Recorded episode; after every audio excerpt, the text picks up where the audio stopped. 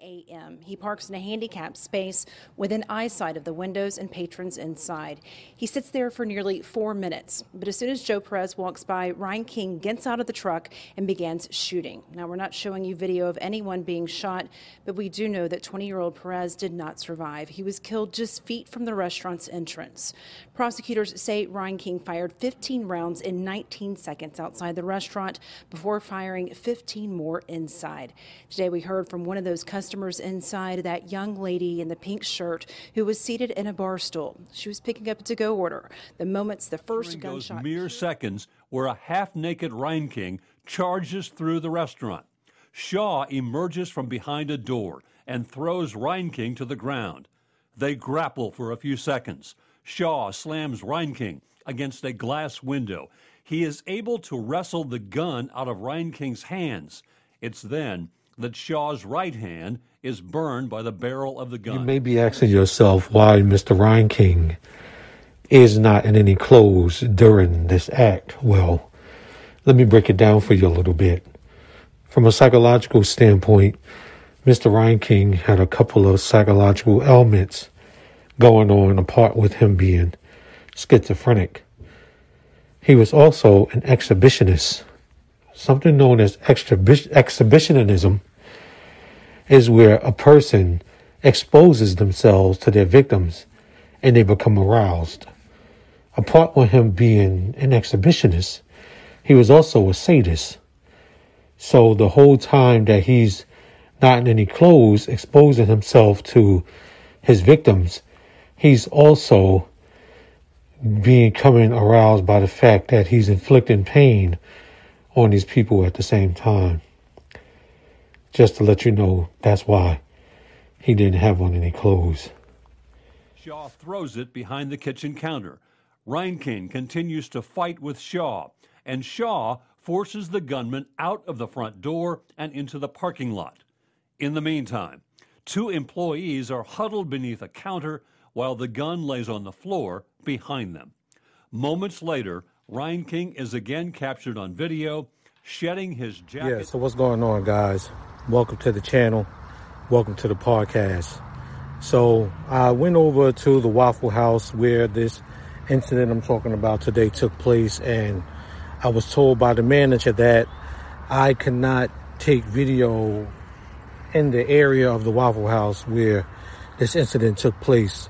So right now I'm standing in the location where Travis Reinking was found four days after the incident and the Waffle House took place. Um, so let's start from here. On April 22nd, about 3:30, James Shaw Jr. is walking into the Waffle House with his friend, and the two were just out on the night at the club when they arrived at the Waffle House. When they arrived at the Waffle House, James Shaw Jr. recognized um, Travis Reinking sitting in his pickup truck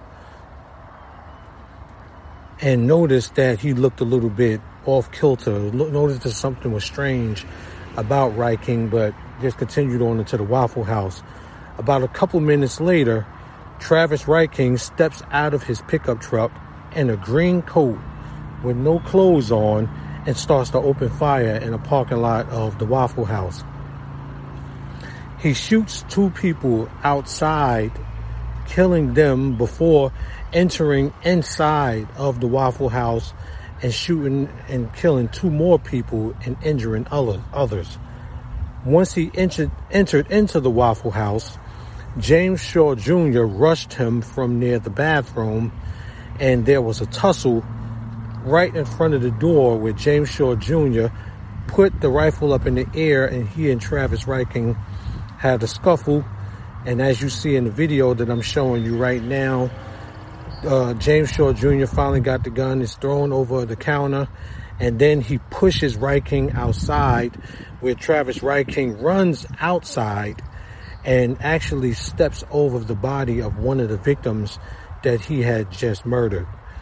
Um, after Reinking leaves the scene, he flees into the area in which I am at right now, this same area in which he lived in the name of the place is called uh, Mountain Stream Mountain Streams Apartments, and this is the location I'm sitting in right now. So right now, um, I can't show you guys.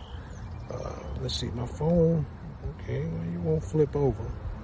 I'm gonna pan my phone around because I can't flip for some reason I can't switch my camera around right now, guys. But I'm gonna pan my phone around in this area right here.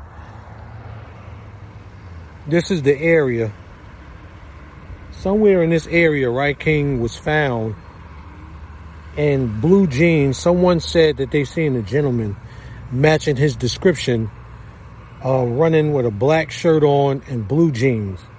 He was found in this area, somewhere, I don't know where exactly, but somewhere in this general area, maybe up that way, somewhere up up further. He was found but this is the this is the area in which he was found in, and these are also the apartments where he lived at. This is the area he lived in, in the uh, general area that he was found in.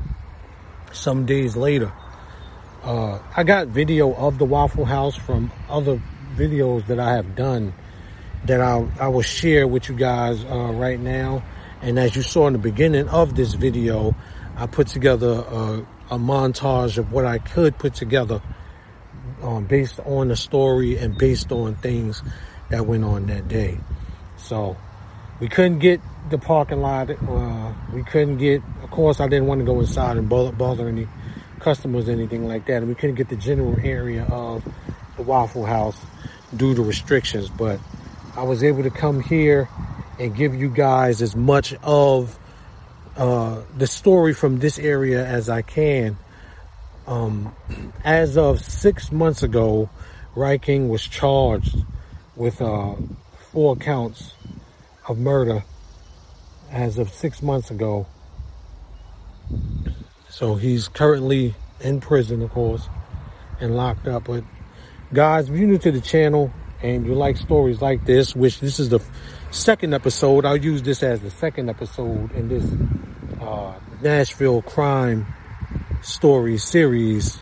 This would be episode two. I'll use the Steve McNair story as episode one. But if you like this sto- uh, stories like this, if you like videos like this, leave a comment in the uh, comments below. Uh, if you're new to the channel, click the subscribe button, hit the notification bell on your way out, turn on post notifications so that you're aware when I do new videos on the podcast. If you guys want to see this video, check out the video on the Purple Pill Perspective on YouTube. And on Spotify, you will be able to see this video um, on on the podcast on Spotify. So look for the podcast on Spotify. You'll be able to see this video. Uh, once again, apologizing for not being able to bring you guys too much, but at least we are in an area where this uh, incident took place. We were in one of the locations, and that's what I'm saying. I can show you guys again. This is one of the locations where it took place. So at least we got to visit one of the areas, and I believe I'm in a, a good spot where I'm not breaking any laws or anything like that just by taking video of an empty lot. So, which I'm sure this lot didn't look like this in 2018. So much of this stuff is just being built up here as, as of late. So, yeah, thank you guys again for checking out the video.